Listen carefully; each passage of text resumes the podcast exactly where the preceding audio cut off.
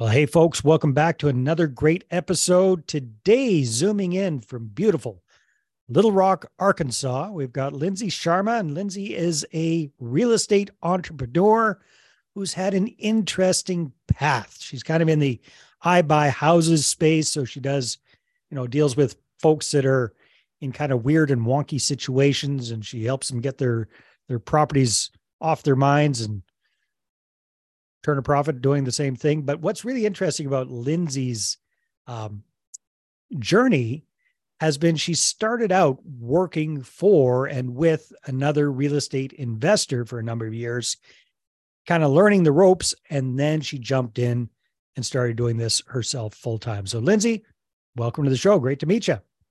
Thanks, Dave. Thanks for having me. My pleasure. So, walk us through a little bit about what got you into real estate investing in the first place. Sure. So, kind of my backstory I graduated from college in 2007. Um, I went to you're, college. You're, you're, you're, it's embarrassing how young you are compared to me. 2007. That seems like yesterday to me for crying out loud. well, anyways, it was kind of a rough time to graduate from college because yeah. um, right in 2008, of course, we had the financial crisis. And so I had a hard time. I, I had a degree in graphic design. I had a really hard time getting a job. And, and another challenge with graphic design is that you need to have some experience before anyone wants to hire you. They want to see your portfolio and all of that stuff. So it's very challenging. I ended up getting a job working for Penske Truck Leasing. um, not not very much design work. Nothing to do there. with graphic design there. Yeah. no, no. I was renting out trucks all day. So um, I was kind of in an operations and management role there, and and I did that for a few years. And I kind of spent my twenties job hopping. Um, did some freelance design work on the side. So I kind of had this entrepreneur bug, I think, from the get go. Mm-hmm. Um, and and with all the various jobs and roles I had, it's, it was just really hard for me to find you know my path uh, but i always kind of knew i wanted to work for myself. And so mm-hmm. um, somewhere along the way i did start my own graphic design business and um, i did that for a couple of years. It was a little rough because it was really just a job. It wasn't a business you know plus, i was plus doing you got this little competition thing called fiverr right? Yes. Yeah yeah exactly. That's that's very true. A lot of that stuff came mm-hmm. out around the same time that I was doing my design work. And I just didn't really have a blueprint for a business model. I was just kind of doing the design work for an hourly rate and I wasn't working on other parts of the business. I didn't know I had to. Yeah. and so it was rough. I struggled a lot. Um, I learned a lot too, though. And so um, during that time, I was also learning about passive income. I think I read the book that every real estate investor has read, Rich Dad Poor Dad. I hate to mention it because it's so cliche. Mm-hmm. Um, but I started learning about passive income and and I started to learn that real estate is a vehicle to do that. And so I started from there just over several years I I was reading all the books and um, got on BiggerPockets podcasts, you know, started listening to that and and mm-hmm. doing my research. And it was a little overwhelming. So um I thought to myself, you know, getting into real estate, there's a lot to learn and there's a lot of financial risk involved. So I knew that I would never get started unless I worked for someone who was doing it already. So because I needed an income, you know, I had this was a couple years after I stopped my design business. I went back and worked for somebody else and yeah. um, started collecting a paycheck because I'm like, oh, this ain't this ain't it, you know. and this um, freelance thing isn't all it's cracked up to be. right, right so then I, I was working for somebody else and then i was like you know i need to get into real estate i got to get this going so i started okay. looking for jobs on indeed just kind of in the area started randomly applying for jobs and um, a local investor called me and okay well back up for a second because i'm sure. an old dude so i don't even know what that site is that you just mentioned oh. which what what's indeed did you yes indeed indeed.com it's just a, a marketplace for um, jobs job okay. seekers and people job hiring. seekers. All right. So mm-hmm. you specifically wanted to work for a real estate investor, or were you thinking at that time for working for a realtor, brokerage? Didn't really matter. What what were you focusing I was, on? Yeah, I was specifically looking to work for an investor. And okay. and actually at that time I was so new that I didn't even really know what that looked like or what it meant. I just yeah. knew to search those terms. okay, so so you're on the site, you're a job seeker, you're putting in the keywords in there of what you're looking for. You'd like to work for a real estate investor. You weren't, weren't even sure what the hell you do for them, but yeah. that's what you specifically wanted to focus on. And because of that, there were some real estate investors looking for people that found you on the site. Is that what I'm? Is that that's, what I'm getting? Yeah. Okay. You've cool. got it. Cool. Mm-hmm. Cool. Cool. Good. Yeah. So, um, so I applied for the job, and um, the local investor, his name's Justin. Um, you know, we had a phone interview, and I was on the lunch break at my current job. You know, I was on my lunch break, and we had a talk, and and then I came in for a personal interview, and and then eventually he gave me the job, and so I was his executive assistant for about three years. Um, and what and does then, that? What does that even mean? You weren't sure what you're going to get into, and what did the yeah. job look like? So it was um, it was starting off with a lot of transaction coordination tasks um, and then also marketing um, administrative things like paperwork and you know helping him on the back end of his business um, organizing the marketing list requesting certain marketing lists um, setting up marketing campaigns well uh, that, over- that kind of ties into a little bit of the the graphic design marketing side of things yeah. for you. Yeah. Yeah absolutely. Um, so really i was just helping him in all aspects of his business and it kind and my role sort of grew over the few years that i was there um, and, and was he a flipper or what was his primary strategy so he he did wholesaling and um, he also had some buy i mean he had a pretty large portfolio of buy and holds um, which he had owner finance properties and okay. he was holding the note yeah Good. Okay. Perfect. So you did that for a number of years. You kind of mm-hmm. learned the ropes and you were already interested in real estate investing before you started working for Justin. How did you get into actively doing it yourself? Did you did you start dabbling while you're working there or did you kind of cut ties and then jump all in? Well, actually, um, I'm so grateful to Justin because he was he was a very generous um, you know generous person to work for and and I was pretty transparent when I was brought on board to his team. You know, I told him I was interested in investing, I was learning about it, and I eventually wanted to be an investor. And mm-hmm. um, so I, I, was pretty open about that. And he actually gave me the opportunity to start. Um, he said, you know, if you do want to get into investing, you can start working leads on your own if you want. And so I started pulling leads out of his CRM and just talking to sellers. And he helped me mentored me sort of coached me. A lot of it i did learn on my own but i also did you know i went back with him and asked him questions. And um, he looked over everything i was doing of course because I, was working inside his business so. Yeah. Wow mm-hmm. that is very generous that's, yeah that's, absolutely that is fantastic all right so at what point did you do your first deal and what kind of a what kind of a deal was that and what are you doing these days Sure. So the first deal I did was about, I want to say it was about a year ago, maybe less. Oh, so and, pretty recently because we're at mm-hmm. we're at the time we're recording this. It's June, middle of June, twenty twenty three. So that would have been twenty twenty two, about a summertime, twenty twenty two. Yeah, and so nice. I re- I remember when I first started talking to seller leads and getting things under contract. I had a pretty rough go of it. So mm um, the first couple of properties I got under contract, I had to cancel. I had to cancel like three of them in a row for various reasons. I think one of them was title issues. One of them needed too much rehab. And um, I think another one was kind of a strange property. It was like a five acre lot, but it was the way it was situated, it was like right behind someone's house. Yeah, so no access. It, yeah and it didn't have privacy so it's it wasn't really going to be that marketable so um, that was a pretty i guess that was a good learning experience for me i didn't enjoy it when i was going through it having to you know go back and cancel contracts because i just didn't i didn't know about all of that um, and of course i was working with a mentor so i thought like he was giving me a lot of guidance but it but you know we didn't foresee all of those deals kind of falling through. yeah. um, mm-hmm. So that kind of gave me the i guess the tough skin you need and then also taught me how to communicate a little better with sellers and kind of let them know what you're doing and and give them a heads up about title issues and things that could go wrong.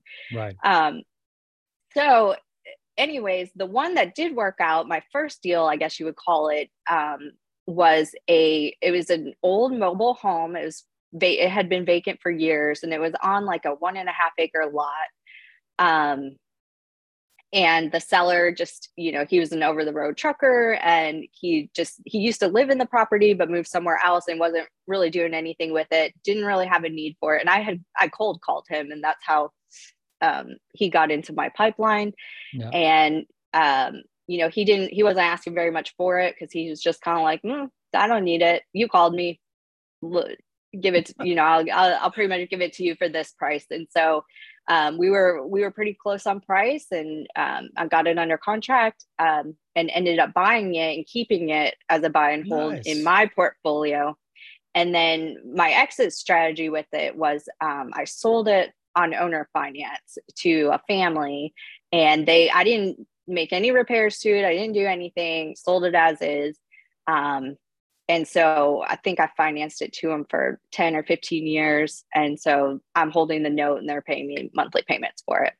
Very good. Congratulations. So at Thank what you. point, I, I don't think you're working for the, the other investor anymore. You're doing your own thing.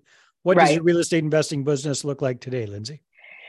So, um, so today I'm kind of I'm doing the same thing. I'm doing a little bit of wholesaling just to generate cash to pay my expenses and mm-hmm. um, and then Keep the lights on. Yep. Exactly. Exactly. And my long term goal is just to build up my portfolio, uh, mainly of owner finance properties, very similar to that first deal I just talked about. Um, I like to do a lot of mobile homes with land. There's there's a big demand for it here, and a lot less competition. Um, and so I'm doing a lot of that. I'd like to build my portfolio to the point where um, it just replaces my working income. Uh, and then, like I said, I'm doing wholesaling, and, and those are pretty much my main strategies. I am starting to add some rentals in there, though. I do see the benefits of rentals just for appreciation. Um, and there are some drawback, drawbacks to owner financing. You know, sometimes people pay off their notes early, and then you got to replace. You know, if you're relying on that passive income, then you have to replace that income stream. Yeah. Um, and but you know there's drawbacks with rentals too. You've got the maintenance you've got the vacancies. Tenants, tenants. right. So you know there's there's, there's pros and cons to everything isn't there Lindsay? absolutely. that's, that's yeah. Very yeah. cool. So so you're doing the the wholesaling for the active income. You're doing the owner financing for the the passive income. You want to keep doing that. You want to get the passive replacing the wholesale pop of cash type stuff and, and also mm-hmm. perhaps purchase some some rentals as you go. Uh, is this doesn't sound like it's a very capital intensive business that you're in, uh, or am I mistaken? It is for, you have to come up with down payments for the owner financing type deals, or, or where where's capital involved?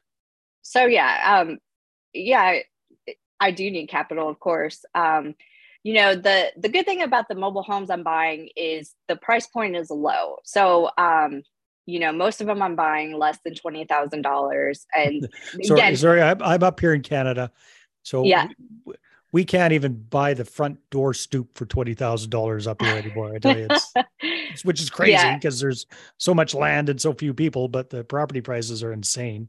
So twenty thousand yeah, dollars, that's that's sweet. That's that's good.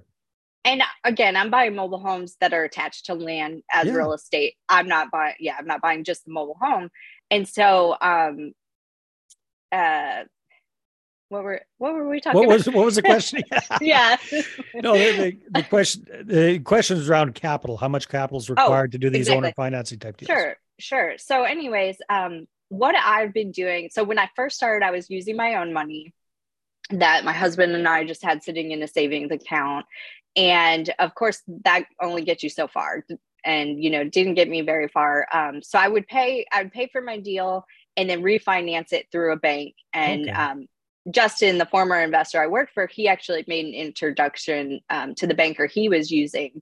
Um, and and it was funny because when i initially reached out to like he made the introduction via email. I reached out to this banker and for my first deal you know i paid cash for my first deal and i wanted to refinance it so i could get my money back and he was like no we don't finance on mobile homes and he kind of he gave me the the hard no and then i whined i whined to justin i said your your guys not not working with me he doesn't like me yeah, yeah. and um you know, because I didn't have any experience, I didn't have a portfolio. You know, who? Yeah. Why would this banker want to lend to me? And and Justin has over a million dollars in loans with this guy, so um, he kind of pulled that leverage a little bit. And and so, anyways, um, he ended up lending to me, and now he's been lending to me on several of my deals. Um, allowing and, and what kind of LTV do you, do you get, and how do they determine the price?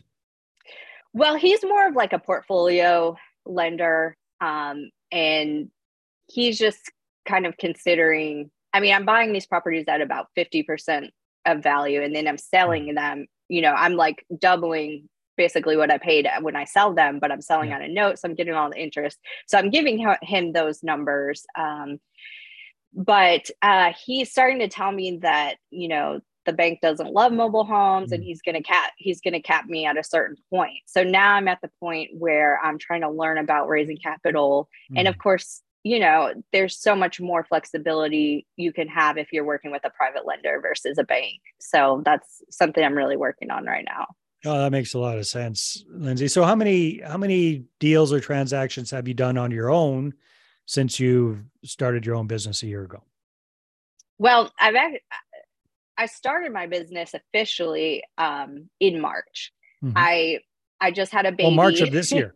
Yeah, yeah. Oh wow. So, okay. Yeah. Mm-hmm, so I just had a baby, and so when I was pregnant and getting ready to go on my maternity leave, I was kind of at the point: do I stay here or do I just go off on my own and start my business? And and after lots of thought, um, I decided I'm ready to go on my own. So that's kind of why how the timing worked out.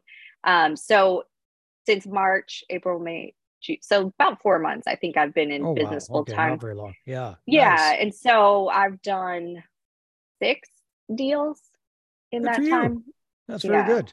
Including a few wholesales or, or all the, the owner financing type deals? Yeah. Um, couple about half and half. About half and half. Okay, good. Well, that's a good pace to go at. And now you're looking at the banks are tightening up their lending criteria. So you mm-hmm. want to bring on private lenders or joint venture partners or however that's going to look and and keep chugging along. Is that what I'm understanding? Absolutely. Yep. You've got yeah. it. And yeah, I mean, I think there's going to be tons of opportunity there for you because it's it's a pretty low price point you're talking about. If you're able to get people into deals with, you know, whatever it is, mm-hmm. twenty thousand dollar properties, thirty thousand dollar properties, that kind of thing. They can they can come in and be the bank, and um, yeah, there's all sorts of ways you can do that. You can have them as a as a private lender and just paying a fixed interest rate like you kind of do to the bank, or you can bring them on as a joint venture partner, have them put in all the cash, buy all cash, and then just do the same idea with with the uh, owner financing type thing, and mm sell to your end buyer and they kind of get cashed out as as the deal goes along. Uh, or you can you can kind of use them as bridge financing get get things going with their capital and then find a different lender who is more comfortable uh, loaning on these kind of properties or waiting until the, the time changes and be able to scale things up because you're not just relying on your own money. Right. What, what kind of thoughts because uh, i know you've been studying about this and thinking about this, what are your what are your thoughts about how you'd like to take it? Um, I think it's easiest for me if I were to structure to get a private money program going and to structure it. I think it'd be easiest to start off doing um, debt partners, just because mm-hmm. I'm kind of used to that model and I'm used to looking at those numbers since I'm using bank financing. Um, so I think I would start there. Um, and I would eventually you know, once I get a little more experience and kind of learn what I'm doing, I would love to start syndicating and maybe buy mobile home parks, you know, start moving on to bigger type deals. Yeah. Well, that sounds exciting for sure. So, what are some of the challenges that you foresee moving ahead? Um, it's just getting finding the right people. Um, also, you know, I personally love dealing with mobile homes, but there's a lot of stigma around them, I think, as an investment uh, vehicle. You know, a lot of people say that they depreciate, um, but, you know, it, it's a matter of opinion, I think, on that. Um, yeah, it so, really, it really depends because there's such a demand for affordable housing. Right. It doesn't get much more affordable than that. That's for sure. Yeah, and especially in the South, um, you know, the Southern United States where it's a lot warmer, and mm-hmm. especially in more rural and and kind of um, you know the the cost of living is so inexpensive in Arkansas that it's just weird. There's just a lot of mobile homes, a lot of land. Mm-hmm. Uh, people people love their land around here too. So, um, so I think a challenge for me is is yeah finding the right people. Um, you know, I I always try to talk to people about what I'm doing as an investor, and I think I just lose them a oh, lot yeah? of the time. Yeah it's like i maybe need to find a better way to explain myself um, like none of my family members understand what i'm doing. They're not interested in it. Um, so yeah that, that's definitely a challenge. Yeah that always is a challenge but um, as soon as as soon as you can kind of crack that code it makes life so much easier and i think your i think your strategy is pretty straightforward i mean as one real estate person to another it's pretty easy to get your head around. It's it's how do we simplify that so that the average quote unquote civilian non-real estate investor gets it, right? Can mm-hmm. can get it. So it's interesting. I was just working with a client earlier today, Lindsay, and we were working on his what I call sizzle statement. you know, it's it's when he's starting a conversation with a pers- prospective investor, how can we really grab their attention and pique that curiosity so they lean in and they want to know more, right? So, best example I ever heard of this was years ago. A friend of mine, uh, uh, Julie Broad, who's very, very accomplished real estate investor, she got tired of doing the normal 30 second elevator pitch that we're all told we're supposed to do because it just sounds weird and normal people don't talk that way. Right. And and finally when somebody asked her, "Hey Julie, what do you do?" she said, I collect houses. Hmm. What do you, what do you mean you collect houses? Like porcelain houses that you put up on the wall? What what does that what does even that even mean? And it started the conversation, right? Because the other person was curious and they leaned in. So, you know, that's that's a simplification and and you're not using that example, but that idea, you know what I mean? To kind of pique the other person's curiosity. So when I was working with this gentleman today, what we what we came up with as we're kind of outlining his what I call your your big check pitch deck, which is your presentation that you're going to use for a potential investor, was his whole thing is is he does development deals. He builds pretty houses from the ground up and mm-hmm. buys the buys the land, builds the property, sells the property. You know, it's a 12 to 18 month process, but it's quite lucrative, right? So it was and I asked him, well, what's kind of the biggest impact this has? And he says, well, I just, you know, the buyers see the property and they just go, wow, this is awesome. So, okay, we got the wow factor and we got to combine that with something that's going to create curiosity for a prospective investor. So we have to put in a profit factor in there as well.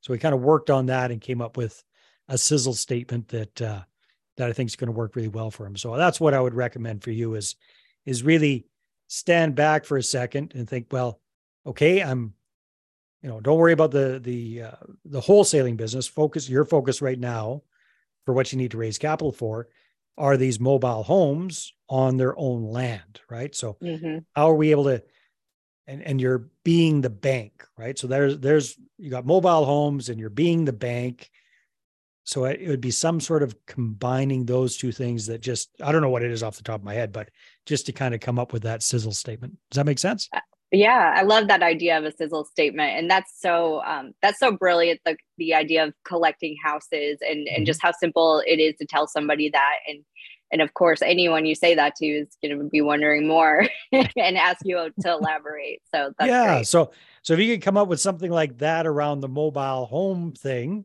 right? um, mm-hmm. that would probably create some curiosity when you're out and about and, and networking and whatnot. Sure. Cool stuff, Lindsay. So time flies when we're having fun. If people want to find out more about what you're up to and and what you're doing with mobile homes and whatnot, where can they go?